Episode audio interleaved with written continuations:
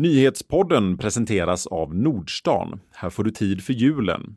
I Nordstan handlar du alla julklappar, julmat och julpynt på ett ställe. Välkommen! Nyhetspodden den 2 december. Idag föll domarna mot de sex unga män som åtalats efter de omfattande bilbränderna i Frölunda. Men det blev ingen framgång för åklagarsidan, bara en fällande dom. Varför blev det så och vad saknades för fler domar? Det ska vi prata om strax, men först tre av dagens viktigaste nyheter. Ytterligare en vapenstöld på Rosenbad har polisanmälts. Sedan den 25 oktober utreds en stöld av sex pistoler och specialammunition som försvunnit från Rosenbad och nu utreds alltså ytterligare en stöld. Sedan i söndag sitter en man anhållen, det berättar polisens presstalesperson i Stockholm Tove Hägg för TT. Åklagaren Lukas Eriksson berättar för tidningen Dagens Juridik att den anhållne är en man i 30-årsåldern som jobbar som ordningsvakt på regeringskansliet. Under metoo-hösten pekades den miljöpartistiska riksdagspolitikern Stefan Nilsson ut som pedofil och anklagades för att ha utsatt kvinnor och barn för övergrepp. Utpekandet skedde på en partikollegas Instagramkonto och nu döms kvinnan som lade ut anklagelsen för grovt förtal till villkorlig dom och böter. Hon blir också skadeståndsskyldig och ska betala 40 000 kronor till Stefan Nilsson. Nilsson själv har hela tiden nekat till anklagelserna och satt kvar i riksdagen som politisk vilde, men ställde inte upp inför valet 2018.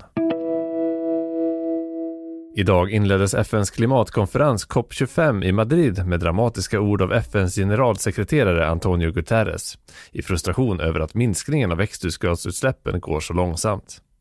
Vi har ingen tid att förlora, sa han vid invigningen och uppmanade de största utsläpparna i världen att anstränga sig mer.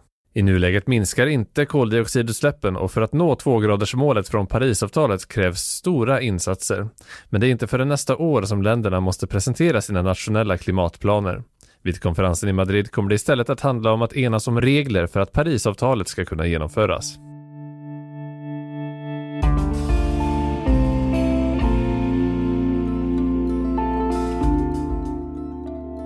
Domen efter de omfattande bilbränderna i Frölunda var ingen munter läsning för åklagarna. Bara en fällande dom och fem frisläppta misstänkta. Vad saknades för fler fällande domar och hade det kunnat sluta annorlunda? Det ska vi prata om nu. Ja, med mig här i studion har jag Peter Linné, kriminalreporter här på Göteborgs-Posten. Välkommen till Nyhetspodden. Ja, tack så mycket. Det blev ju bara en fällande dom här i den här rättegången. En 17-åring som dömdes för grov skadegörelse. Hur skulle du summera det här? Ja, utifrån sett finns det säkert många som beklagar den här domen. Vi vet ju trots allt att det har befunnit sig ett 20-tal personer på platsen. Det är många som har sett, sett den här händelsen och upprörts naturligtvis. Eh, sen så är det ju oftast så att det är en annan fråga vad som egentligen går att bevisa.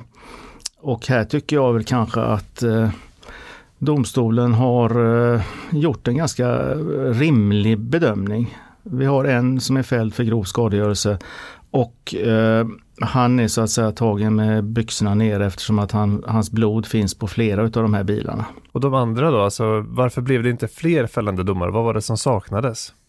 Ja, det saknas ju teknisk bevisning, det saknas ju eh, erkännanden.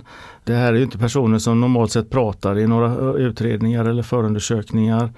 De håller tyst. Eh, vad som åklagaren i det här målet då har lutat sig mot det är ju egentligen eh, polisernas eh, personkännedom kan man säga. Eh, alltså, de här övriga fem, om vi håller oss till dem då, de är ju åtalade och utpekade på grund utav sin klädsel, sina skor, framförallt på, på sitt kroppsspråk.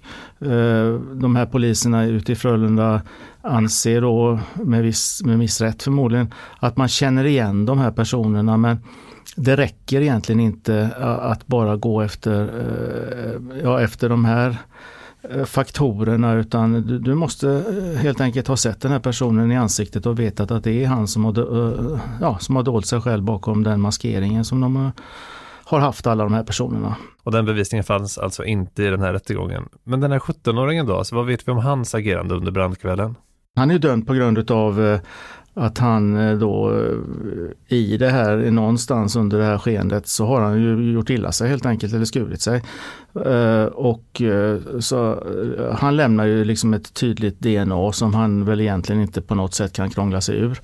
Han är dömd för en del av det här, den här skadegörelsen, alltså som då ägde rum på en parkering på Norra Dragspelsgatan. Han är inte dömd för våldsamt upplopp till exempel. Där sätter ju Eh, domstolen ner foten och säger att man inte gör bedömningen att det här har handlat om ett våldsamt upplopp.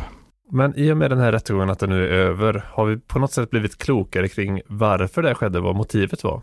Nej, det, det kan man ju inte påstå, utan det, det, det, motivet omgärdas ju fortfarande utav eh, Eh, ett stort mått av, av ryktespridning och eh, ja, initialt så, så kom ju den här filmen till, till en lokal tidning här i Göteborg där eh, en person då eh, oidentifierad person pratar om att det här skulle vara hämnden för att eh, människor i, i omgivningen där skulle bli illa behandlade av polisen, utav socialtjänsten. Och eh, att detta var ett, eh, ett, sätt att slå tillbaka. Och det, det, är väl liksom den enda förklaringen som, som jag tycker låter rimlig. Annars pratades ju om att det skulle vara, eh, ja, finnas utländska intressen och terrormisstankar eh, och det ena med det andra. Men det, det, tror jag bara är liksom, ja, i mina öron låter det ju som bullshit. Utan det här är väl, det, det har ju ganska länge faktiskt varit en, en spänd stämning mellan polisen och personer i kriminella miljöer just runt Frölunda torg. Mm. Och de här sex personerna ska ju också ha kopplingar till ett gäng i Frölunda som vi kallar för Z-falangen. Kan du beskriva den gruppen? Alltså vad är det för, vad är det för gäng? Först och främst så får man ju poängtera att de har kopplingar. Jag, jag säger inte det finns några killar som är eh, riktigt unga här i sammanhanget. Och jag påstår liksom inte att de är på något sätt skulle vara medlemmar eller något liknande. Den gruppen vi pratar om nu är, är ett, eh, ett gäng kan man säga som av polisen då betraktas som eh, som eh, den grupp som så att säga styr mycket utav eh, den organiserade brottsligheten och då framförallt narkotikaförsäljningen på och runt just Frölunda torg. Eh, det är ingen grupp som vi direkt har sett ja, i samband med de här skottlossningarna som jag har hemsökt Frölunda och Tynnered under många år. Där, där har vi två andra grupper eller falanger Eh, ja, man kan nog eh, med visst fog tro att de här är ganska eh, ganska starka eftersom att man inte så att säga har dra dragits in i pågående konflikter utan liksom lämnats utanför och eh, ja, fått sköta sina affärer utan att no någon annan grupp har, har stuckit upp näsan. Men efter de här bränderna, som, då fick ju den här frågan väldigt mycket uppmärksamhet och Stefan Löfven var på plats och i stort sett alla lovade att polisen skulle få de resurser som krävdes för att lösa det här brottet. Vad hände egentligen med det efteråt? Vad man kan säga är ju att det är ett ganska typiskt schema när någonting eh, uppseendeväckande händer, att det kommer rusande ett antal politiker och lovar saker och ting eh, och eh, utlovar resurser som, som ju då Polismyndigheten i, i vissa fall inte har. Jag skulle vilja säga att den här utredningen har ju inte bemannats på det sättet som, som jag tror varken polis eller åklagare skulle önskat. Utan eh, det gick eh, några veckor och sen så, eh, sen så ägde det rum en ganska uppmärksammad eh, skottlossning mellan två grupper ute i Mölnlycke. Och det vet ju jag att många av de här poliserna som arbetade med bilbränderna helt enkelt eh, omdisponerades och, och fick andra arbetsuppgifter.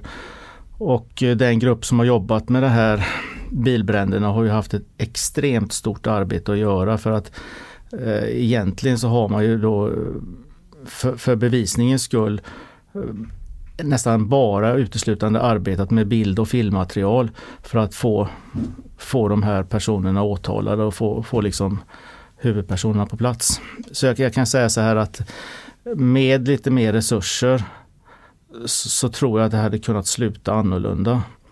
Och det är klart att det är självklart så att det här sticker ju liksom i ögonen på, på vanligt folk i, i eh, Göteborg och kanske i synnerhet i de här bostadsområdena som får sina bilar brända.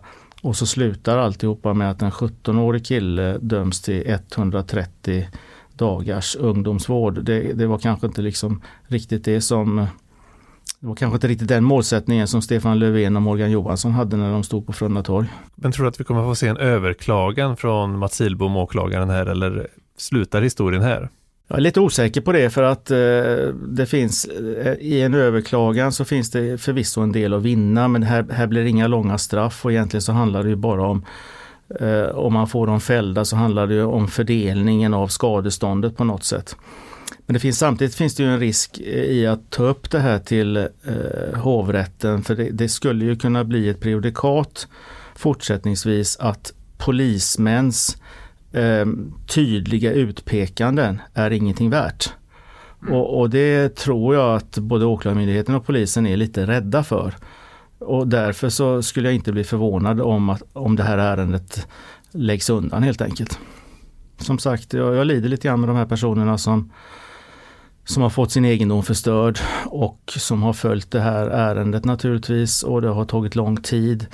Och resultatet eh, blir ju egentligen ingenting.